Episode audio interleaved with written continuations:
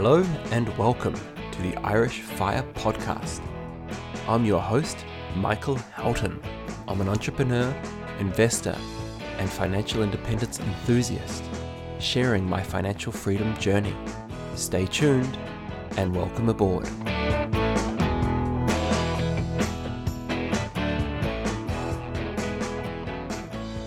In today's episode, we speak with Robert White, and I met Robert at the Fire Madrid conference. And what's amazing about his story is that Robert's in his 30s, but he has retired, or at least he is officially financially independent. So I talk with Robert about how he was able to do this, about his mindset around having the motivation to actually do it. You'll hear in the interview about the sort of side projects that he did and sort of how he tackled something which seems so impossible for so many of us. We then touch on what Robert is doing today, and he talks specifically about an environmental project that he is very passionate about. So enjoy the interview. I think there's a lot of great nuggets in there. And as always, if you have any questions, reach out to me at michael at firepodcast.ie. Let's cut straight over to the interview. Robert White, thank you so much for being on the show today. Happy to be here. What's exciting for me is you're actually the first guest on the show who has actually become financially independent. So we're extremely excited to to hear your story and uh, I guess how you did it and how long it took. So, I mean, let's start with the obvious question. When did you discover the fire movement and how long did it take you to actually become financially independent? I can't even remember the year, but it was must have been like 2012, 13 or something like that. I was reading uh, about Mr. Money Mustache in uh, Lifehacker, I think um, it was a, an article about him, so I got into Mr. Man, Mr. Money Mustache and basically read all his posts. Uh, but before that, I read Robert Kiyosaki uh, and listened to most of his audiobooks and stuff like that. I wasn't very uh, fond of, uh, you know, I, I, didn't really like everything what what Kiyosaki said, but um, yeah, I think Mr. Money Mustache that that's the source that that influenced me uh, a lot more. I mean, so obviously you discovered this, but I mean, how do you go from that to actually taking action and I guess changing your lifestyle so that you could actually start doing this? Or did you already have a sort of a career set up where, you know, you could actively save quite easily? Or, I mean, how did you kind of approach it from there? Well, my uh, intention was not becoming FI per se. My problem was that I was self employed and I didn't pay into uh, uh, the pension fund in, the, in Germany. So when you're self employed in Germany, you could do private pensions, which is uh, not a good idea in a lot of cases, and it's uh, it comes with a lot of high cost and high cost funds, high cost products, and so on.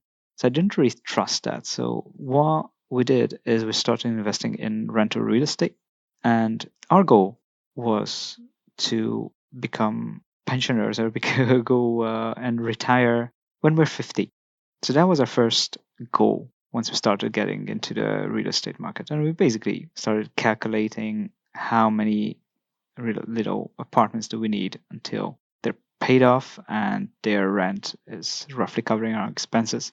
We started calculating our expenses, uh, started asking around what kids cost and what, uh, you know, tracking our expenses and all this stuff. So, um, yeah, that was our first um, thing that we did towards a FI. Uh, but we didn't knew didn't know it was called a fire back then. So yeah, it was all about pension and uh, having a safety net, basically. Very good. Um, but yeah, and, and, I've obviously met your your wife at the Fire Madrid conference, and you know I can tell you guys are both on the same page, which is amazing. So we'll touch on that a little bit later on as well. But I mean, uh, you were only how, how old were you in 2012, 2013? I'm assuming that you weren't weren't that old. So I mean, I guess my question is, yeah, for you to actually have that vision to look that far ahead back when financial independence wasn't even a thing. I mean, fair play, right? Like that took a bit of guts to actually work this sort of stuff out, I guess. I was about 30. And since you became financially independent, and obviously it took a lot less than, until you were 50. So actually, let's touch on that a little bit before we delve further. Obviously, it didn't end up taking 20 years. It, it took a lot less than that. So was that because you'd sort of bought when the you know when, when the prices were low or obviously you've moved back to Romania now. So was it a case where you kind of realized at some point, look, if we move to a cheaper country, we can actually start living our financial independence dream today instead of in five or 10 years' time? It took a lot less time and we didn't expect that. So, again, what we did is to uh, get into real estate. Yeah, the market was cheaper, a lot cheaper than now. Of course, back then we didn't know that. We thought it's expensive we didn't have any idea about investing in real estate. Got into real estate, but we also did other stuff. Um, we started cleaning the staircase, the building, you know, being a caretaker, a carer for the building that we lived in. That got in some money. Then I did some headhunting business uh, just beside my my normal work as a as a programmer, as a consultant. Uh, I was a freelancer. I was free to do whatever the hell I wanted, and I used that. So whenever I had a business idea, I just started to implement it if I thought it's worth implementing it. And I did very different stuff, and I didn't have any experience, any studies, any anything about that. I didn't know anything about it. I just thought it's a good idea and just do it. And most of the stuff turned out to be lucrative.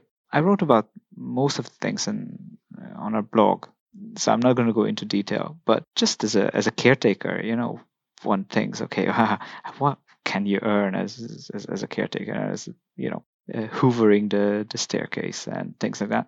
And it turns out after one and a half years that we did it, it was like something like 200 euros an hour. So, I mean, as a programmer, as somebody who studied for years and years and years, that's still a incredibly high salary, isn't it? So it's all about efficiency, starting doing something and then making it more efficient. Uh, another example was that I, I started working on a, on a website for somebody, um, updating a website. I have a, a fixed monthly fee and I started optimizing it as far as I can. I started automating a lot of stuff, and I have an incredibly good hourly rate. It's it's over 100 euros hourly rate. And it's not even programming. It's it, it's all about editing, uh, putting stuff online, and putting some pictures and text online. So it's ridiculous. But I'm I truly believe there is so many options like that, so many possibilities like that where you can earn a lot of money and not doing investing very much time in it. So it's all about efficiency. Yeah, yeah, hundred percent. I mean, I, I can recall myself, Robert, when I had a, a handyman call one day to put up a cabinet in our bathroom, and this is back when I was literally tracking every minute of my time. So he walked in the door, and he was going to put the cabinet up for me for twenty euros, and I literally started my timer because I went back to work. And after two minutes of timing, he came back in and said, "Okay, that's done. Um, you know, thanks for that. It was the twenty euros?" And out the door he went. So it's literally a case where it was a two minute job for him you know, if you work out the hourly rate on that, extremely high in terms of what he actually did. But at the same time, that would have taken me, you know, one or two hours. It probably would have been crooked. I probably would have had to go and find a drill somewhere. So from my point of view, I was happy to pay it. And I, was a happy client. The cabinet's still up there six years later, so he did a good job. And, uh, you know, he won as well because it was he was he was only you know it was only a five minute drive for him, so it wasn't very far. Um, so from that point of view, it was a case where everybody everybody wins. But if I'd been a point where I'd gone right, I'm not going to pay you 20 euros for two minutes work, then that, that, whole arrangement wouldn't have worked. So it's it's a matter of thinking about the stuff differently, which I, I guess is what you've done, and obviously that's compounded over time. And I guess one thing I want to touch on too, which is certainly something that I've noticed that that I do myself, is you mentioned that you started a whole lot of these various projects and various things and, and various little businesses. But a lot of people would probably be listening in going, yeah, I mean, look, I've got great ideas, but I never execute. And I know many people who are always telling me about their great idea and they never ex- execute. So, how did you go from kind of coming up with something like, yeah, caretaking or whatever the project was to actually getting off your chair and actually doing it? Was it just in your makeup? Was that the sort of person you are? Or did you have a particular technique that you used? The short answer is don't get up your chair. uh, there's there's this moment in my life when I was sitting in my office working on a different project. I had some some um, I had a break, and I had this idea that I could do headhunting. I went through the phase myself, coming from Romania to Germany, finding a job, and so on, and uh, getting myself self-employed. So I thought um, I could help others to do the same thing, to get self-employed, come to Germany, find an apartment, and so on. So literally, I got this idea, and the next minute, I got grabbed the phone and I called a headhunting company to see how much these companies are asking. I lied to them saying that I was a company looking for a programmer and asked them how much they would bill to to find me a programmer. So this is it. And when they told me the price, my jaw dropped. when when they said something like, "Oh, we're charging twenty percent," and I said, 20 percent of what?" you know, I, I, had no idea about soul business, and he said, "Well, of course, twenty percent of the first year's salary." And I said, "Gross or not?" Gross. What? I, I, almost sweared on the phone. you know, saying. Uh, so I said, my to myself, I'm going to do this half price and I'm do it, going to do a lot more, and I'm still going to be happy. And this is what I did. I had zero connections. I just basically grabbed the phone, wrote a lot of emails, contacted companies that I didn't know, contacted a lot of people that I didn't know. That was starting from absolute zero with no skills needed apart from um, having maybe a thick skin and being resilient when you hear no, no, no a hundred times. And then a hundred and first one, says, yeah, let's do it. But coming back to, the, to your question, okay, how, how did we shorten the time from, you know, retiring at 50 to retiring, retiring at uh, 32? We had this income, uh, side income. Uh, we were, we didn't spend very much, so we didn't know where to spend our money. We were happy. We, we bought everything that we wanted to buy. We were left quite frugal. But the other thing is, when you save money and at the same time earn a lot more than than your than your salary. And my salary wasn't high. I, it wasn't. I mean, my first starting salary was something like two thousand three hundred euros, and it slowly over ten years or so slowly went up to I don't know four and a half k or something like that. off which I had to pay, of course, taxes and so. But even with with that sort of money, um, you can save a lot. And when you have all this side income that exceeds at some point your normal salary, then it's great. Um, plus, somewhere around 2013, I started a little hobby website that over the years it turned out to be very lucrative. I, I love doing it. I still do it. So even though we're FI, um, I'm, st- I'm still doing this almost every day, an hour or so. I'm investing in this project. So yeah, that helped us a lot to, to earn more money. Yeah. So I mean, it sounds to me like you basically kind of threw yourself into any opportunity that came along obviously not all of these projects worked, I assume. I mean, it was probably a case where a lot of them did work out, some of them didn't, or, or at least some of them evolved into something else, maybe? It was not really the case that the project didn't work. Um, for example, I stopped doing um, all these um, headhunting and, and consulting business uh, with uh, freelancers. I started doing this because I, I just didn't really like it. Even though it was incredibly lucrative, I, I never calculated my hour late, but it was well paid, and I just stopped doing it. So it's not really the case where it's uh, you know it, it, didn't work. It just got bored of it, or I, I was wanted to focus on something else, and my focus slowly shifted towards uh, towards my my baby, my as I call it, my little project that I started. That is a is a hobby and makes money at the same time. Let's touch a little bit on that. So at some point you realize that you, know, you and your family were effectively financially independent you moved back to Romania by the sounds of it. And I know that that was probably a little bit hard for you to get used to at first, given that maybe it wasn't something you'd always planned to do. But once you actually got into sort of out of that nine to five job, so to speak, was it different to how you expected it? Was it, I mean, obviously it had happened sooner than you had anticipated, but was it kind of, I mean, was it different? Is life the same? Is it better? How does, you know, how does it compare to what you expected? Well, it wasn't um, um, a change from one day to another. In 2015 was it uh, at some point i was playing with my excel sheet and i realized hey uh, wife i think we're a fi and i showed her the numbers and you know just just to make sure i didn't make any errors and you know all these estimations and my graphs and things like that. Uh, you know just because of that we didn't we didn't really make any any changes right away. I was reducing the hours that i worked for one of my main customers uh, anyway because i wanted to. So the change was you know in steps. And just to be clear on that we didn't decide to move to romania just because it's cheaper and just because it's uh, you know we want to be a fi and as soon as soon as possible. So we move to a cheap country. That was not the case. Uh, we are planning to be a fi and we did achieve a fi in germany calculating with german costs. And after that only it was in 2016 i think when when we first uh, so I, I, think it was a year after we became FI when we first played with the thought to move to Romania, just because my parents were here, and we just simply uh, my siblings and, and and I we never thought about okay, what's going to happen if they're going to get old and they're home there because everybody's left the country. All my siblings left the country. So I thought, hey, we could move there theoretically. And then luckily Emma was all right with it and we did it. I know when I gave my presentation in Madrid, one of the criticisms that my presentation had, or at least some of the feedback that I had, was that because I'm, I guess, similar to yourself or how, how you were as a freelancer, is that as a freelancer, we have this ability to scale down our time as we move closer to financial independence, which sounds very much like you did. So actually, Robert, it's actually quite inspirational what you're saying in terms of how you did it because it's exactly how I want to do it as well. I mean, obviously, I'm working part time now, but I can eventually move down to maybe a two hour day and then maybe just a one hour day and then maybe the odd hour here and there. And so, for those people who have a job, and I guess I'm asking to try and answer this question for, for both of us.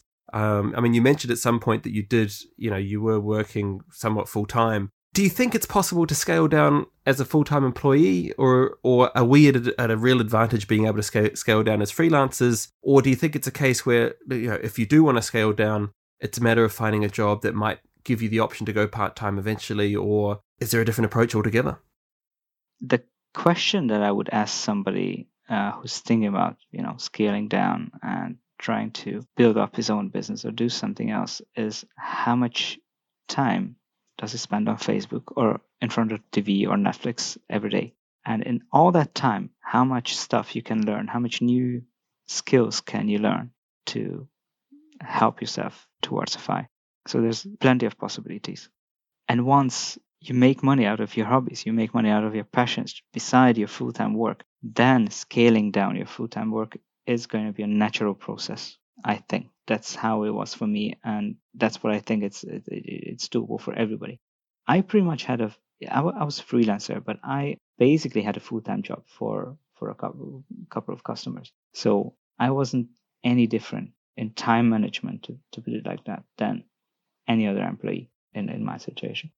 But yeah, I came home and I did programming for two, three hours every night for several years. And I just used all my, my free time when I didn't have anything else to do, any any other ideas, or we didn't travel. So I just um, used it to to try out my my ideas. You know, I'm starting to catch a little bit of a of a theme as well from some of the other guests I've had on the show. So I, I had a guy on episode 23 called Guy Davis, and he was an engineer. He was living in Australia. He went and worked on the mines for, I think, two years. And in that time, he basically doubled his salary, but he was working extremely long hours. And he said that that ability to actually earn effectively two incomes in one year was really the catalyst for him to be able to, I guess he's now semi retired. So from that point of view, it sounds like your story was similar. And I think that's really that's really good advice as well. And like if this is something that you that you do want to make as a proper goal, you need to be thinking about right, can I make more sacrifices now? And I mean, you could probably vouch it as well. I know that you've got uh, a child now, so obviously it's a lot harder once you have children. So, you know, if you don't have children, then this is really your time to be considering to try something. And it's not instant gratification, which is a challenging part. I'm sure I'm sure that you could you could probably give me better examples than I can. But, you know, you start these projects and it might be 6, 12, 18 months until you actually start seeing money come from it. In many cases, that's kind of the problem with a lot doing a lot of this stuff is we're so used to working and getting paid.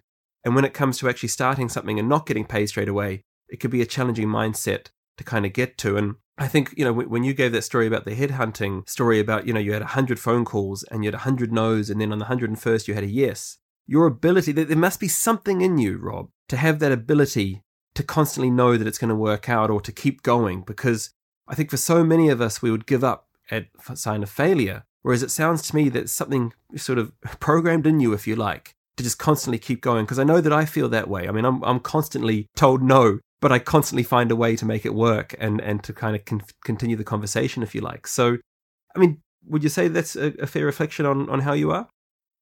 Um, I, I think the point here is that after every phone call or after every try, you learn something. You have to think for a moment what you did wrong and learn from that. And the next call should be a bit better and better and better. So this is how you learn. This is how everybody, everybody learns. You learn from your mistakes. I think you have to you have to just keep doing it and don't give up. If you believe it's it, it has a future. Eh, now I think about what Robert Kiyosaki wrote in his book several times. I think gut feeling. It's really difficult to describe But if you have this gut feeling that it has to work and you question that all the time, every time where you fail, you question it. And when your gut feeling says, no, actually, at some point has to work, then just keep doing it. I've got a question for you, Rob, and this is something that I do in my own mind. But do you ever see it in your head before you actually get it? I mean, did you see yourself financially independent at age 32? Did you see some of these projects as a success before you had even, you know, before it had even become anything? Like I myself, I can see myself being 40 and being retired. I've seen it from some of the success I've had with setting up various hockey clubs and things like that. I know they're going to be successful before I've even really tackled it. It's, it's like something exactly that, my sort of gut feeling. But it's like I'm so confident in myself, but at the same time, there's no real evidence to say that I should be confident. It's just this gut feeling that I will find a way, um, no matter what is sort of thrown in front of me. Is that is, is that something that you would relate to? Well, Excel helps. So when you open your numbers, when you open your expenses, and when you open your statistics and uh, what's the word? To predictions, you know, Excel has this nice feature, nice feature of you know uh, selecting some cells from the present, from the months of the last 10, 12 months, and so on, and then you drag it in the future. And at some point in 20, in 40, in whatever months, number of months, you're FI, then you see yourself FI, right? So that is the questions. Yeah. Uh, once you look at it, uh, you see that you see the point where you when you're becoming a FI. I made some mistakes in my graphs, and I saw myself FI a lot later than I actually we actually became. So uh, it, it, was quite funny because I'm normally too optimistic. My always tells me that I'm, I'm, I'm too optimistic, but at, at, that moment or at that time, I didn't factor in some some some stuff that uh, that generated money or was lying in our accounts and so on. So and and that actually made made difference. But of course, that that was all mathematic FI that we reached because we kept earning money. Um, and this this is uh, we talked about it in Madrid. A lot of people that are FI are still making money. So you have to know that and you have to factor that in and maybe think about that in a different way. Mm, very good. No, that's and that's a fair point. And I mean, that was actually the, the kind of the last question I have in, re- in regards to your investments, or at least how they worked. Was obviously with the rental income. I'm assuming it was on a month to month basis that you became financially independent. So, was it actually the cash flow that the rental income was giving you that you considered yourself to be FI because that was covering your expenses? Or was it a case where you had built up X amount of capital and you felt that, that capital was going to be able to, you know, you were going to be able to live off that at some sort of safe withdrawal rate? We always thought about early retirement at the moment when enough debts are paid off um, to so that the cash flow from the real estate income covers our expenses, and we didn't factor in um, the, the money that we keep making, uh, salaries, different projects, or just, uh, reserves that we have, and you know if to factor in in how much, how long can you live off that those uh, sums of money that together, basically, this is how we figured out, okay, we're, we're FI. The cash flow and reserves and investments together. And tell me, Rob, what's happened to you if you meet if you meet somebody for the first time outside of the fire community? I mean, obviously, I'm assuming you don't tell them that you're retired, or what's your sort of what story do you give them, and, and how did friends and family react when they heard this news, or did you just keep it kind of quiet and you just could have let let life go on? I mean, I, I don't know about yourself, but certainly even myself going to part time work, nobody ever really notices, right? Like it's between me and my family, and my clients don't really know. My friends don't even notice any different. Yeah, life goes on. Does it anything change when you actually officially become FI and you kind of cut back from a full time job? What what was the reaction from friends and family? I guess. Well, we're not telling anybody that we're we're FI. People around here they don't know about the concept of FI. Um, I do have some projects where um, educational projects um, that I do for no money, just to just to give something back to my community and to the young people around me, to teach them about investments, about real estate, about self-employment, so on. I invite speakers and, and stuff like that. People see that I'm doing all this, or, or I, I feel at home at all these topics, um, and I even gave a talk about financial independence without telling them I'm FI, uh, about different strategies and so on. But there people are generally not really interested. All they see is, is, is this um, maybe smart guy, lucky, and strange. This this is probably what what people think. I'm strange because I collect rubbish, and I don't go to work anywhere, and I don't drive a car, so I must be strange. And then I give talks about self-employment and how to make money. So uh, they, they don't know what to make out of this. so I'm strange. I know what you kind of mean because I, I, I sense that kind of you know, what's this guy doing coaching hockey on a Friday afternoon when he should be at work? And, you know, I, I sense this from, from parents as well here where I live. So and that's only me working, uh, yeah, part time. So I can only imagine what you're going through, picking rubbish up and not driving a car and giving great talks about this stuff. So let's go back. Let's talk a little bit about rubbish and you picking it up.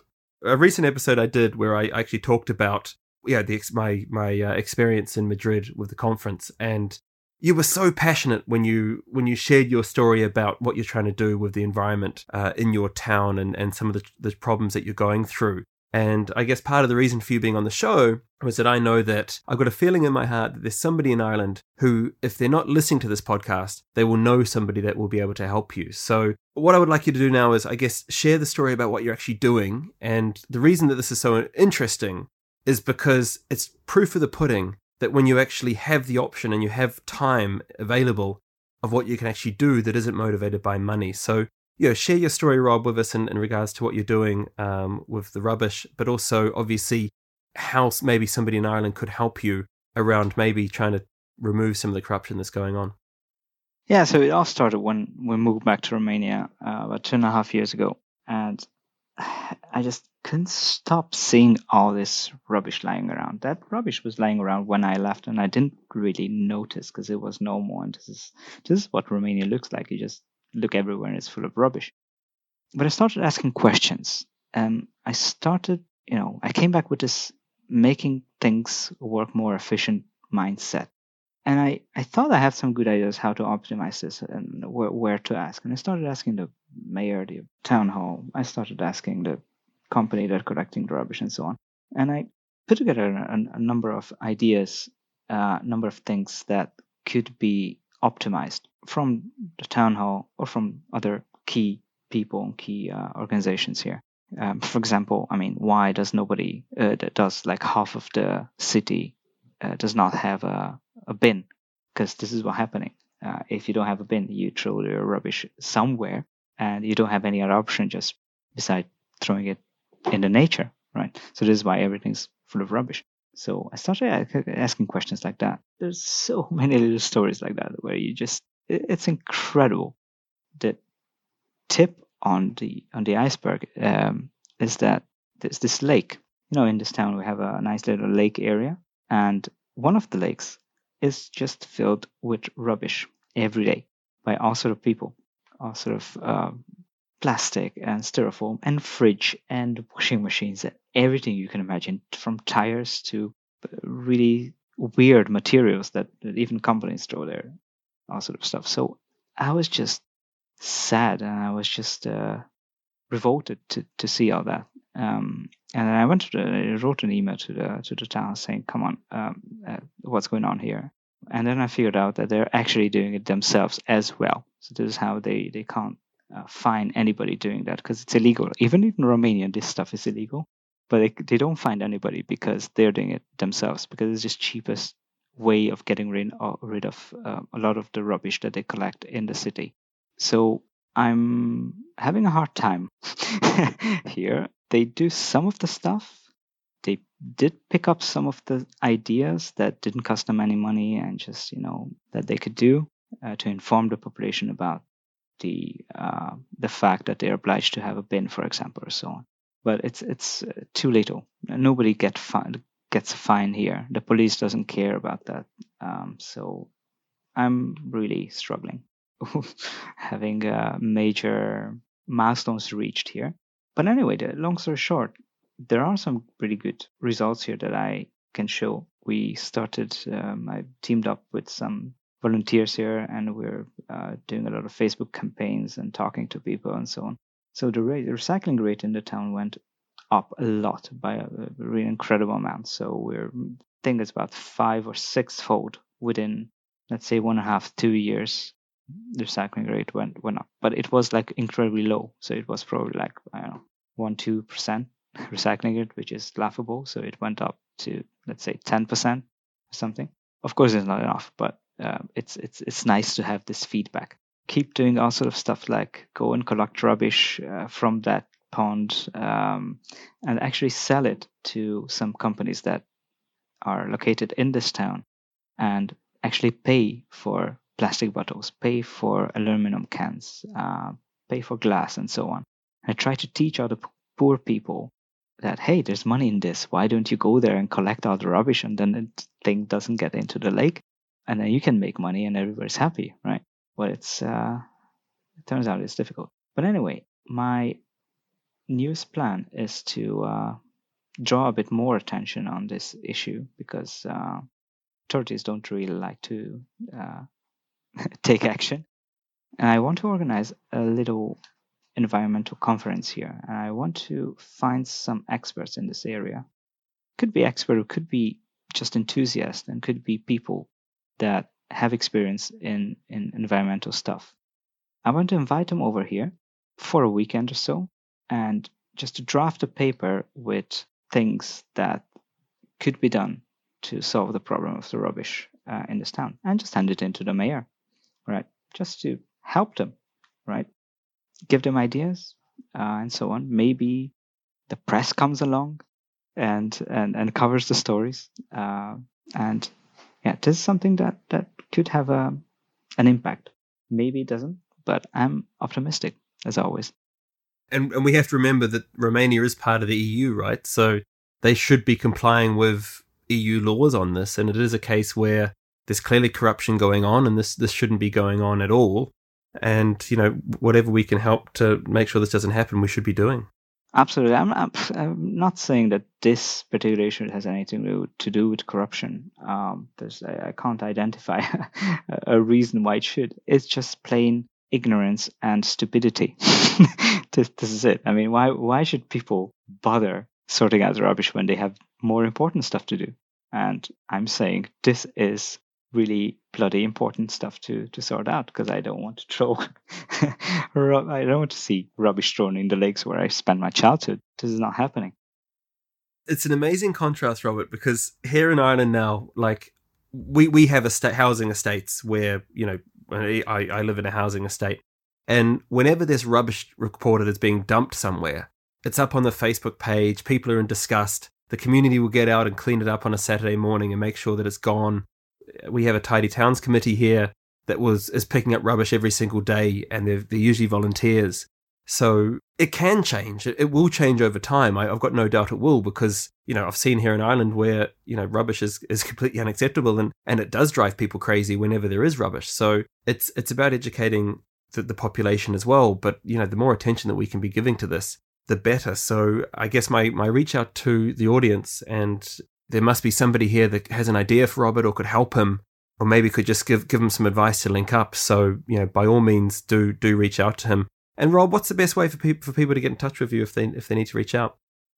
Find me on Facebook, uh, Robert White, um, in the Financial Independence Europe group. You'll find me, or uh, just drop me an email, wlcbblog at gmail.com.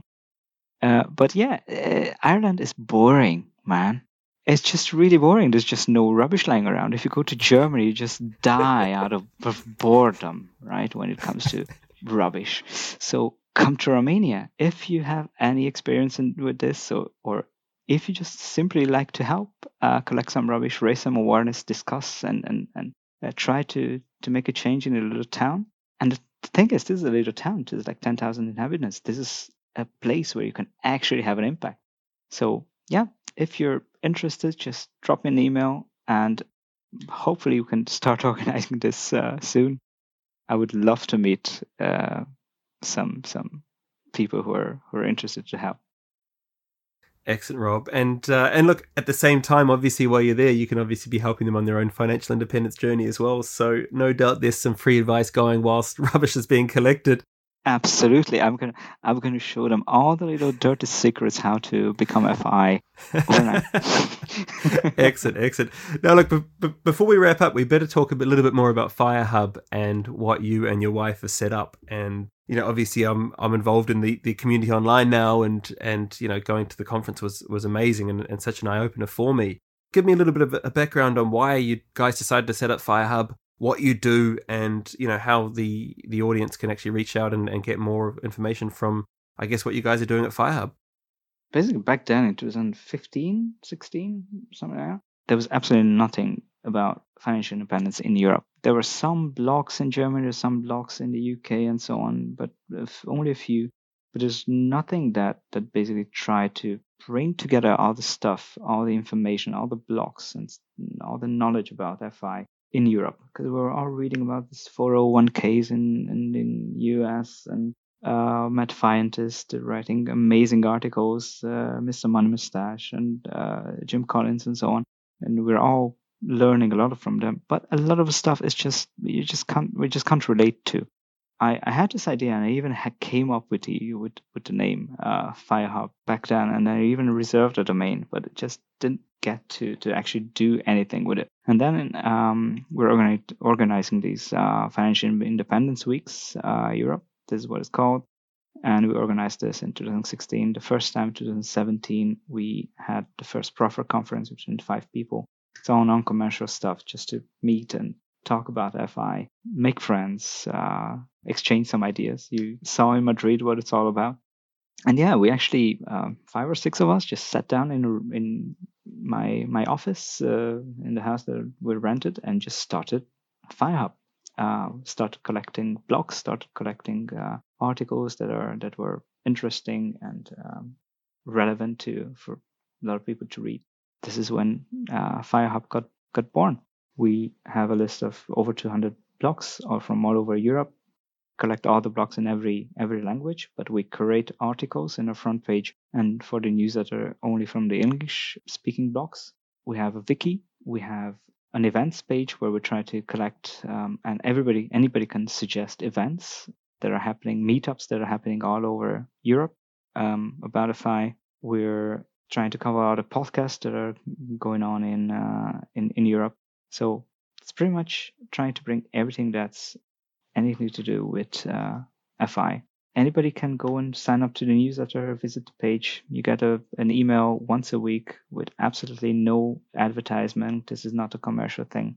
With the latest articles that were written in Europe in English and there could be relevant to uh, anybody in, in the UK or in Germany or in Spain or wherever we have a number of curators. Uh, we have we're a team of uh, a few people that are have uh, monthly Skype calls and trying to make it better, uh, make it look nicer, make it reach more people, make the, the content more relevant.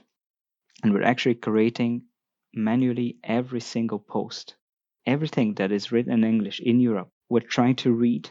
Somebody's reading it and making a little writing a sentence or two about it and posting it out and posting it into the Facebook group, Twitter, and so on. In the newsletter, uh, a lot of stuff is automated because I like efficiency, uh, but the creation is actually manual. And there are really some wonderful people working at this uh, for absolutely no money, just for the community. I hope that more and more people discover it. We have some uncharted territory in France, for example. I don't know what France is doing. I think they're just eating cheese and drinking wine all the time. I have no idea, but I, Spanish people are very active for some reason. They're they have some really huge conferences about FI um, in Spanish though. In the UK, stuff is going on. Uh, we've been there to to meet up. There's a there's a weekly or monthly week uh, FI meetup in London. Yeah, there's a lot of stuff going on, uh, and it's getting more and more but it's nice to have a place that is that is ours that is for the european community and this is what we're trying to create that was a great description made and i really like i really do appreciate your work that you're doing on that and it, it is a great resource and it's certainly something that i'm signed up with and and i really do enjoy the facebook page that you guys have and there's always seems to be loads of content going on as well so i will post links to um, the facebook page the, the newsletter sign up and i think there's a facebook group as well well, and Robert, thank you so much for your time. It's been really great uh, today just to hear your feedback and you know, some of the stuff that you mentioned about how you were able to do this, the fact that you just really push yourself to get your side hustles going while having a full time job. You know, you were crunching your numbers and realized that you'd actually achieved it before you'd even realized it, so to speak. And uh, I think it was it's, it's inspirational what you're doing, and you know the fact that you're living this very kind of simple life now in Romania, going around trying to just help the community is wonderful. And I really do wish you all all success with the project that you're working on at the moment around uh, around getting the environment there sorted. Thanks a lot, and thanks for having me and uh, hopefully we meet again in one of the European conferences. Uh, and I just really encourage everybody to go to a real life conference, meetup, wherever, where you meet other like-minded people and just learn from each other to to see what what FI is is, is really about. I couldn't agree more, Rob. I couldn't agree more. Thank you so much. Thanks for listening to today's episode. Here are a few ways you can support the show subscribe to the podcast on your favorite podcast platform. If you're using Apple Podcasts, why not leave a review? Become a member at firepodcast.ie and get access to free resources to help on your FI journey. Thanks again for your continued support.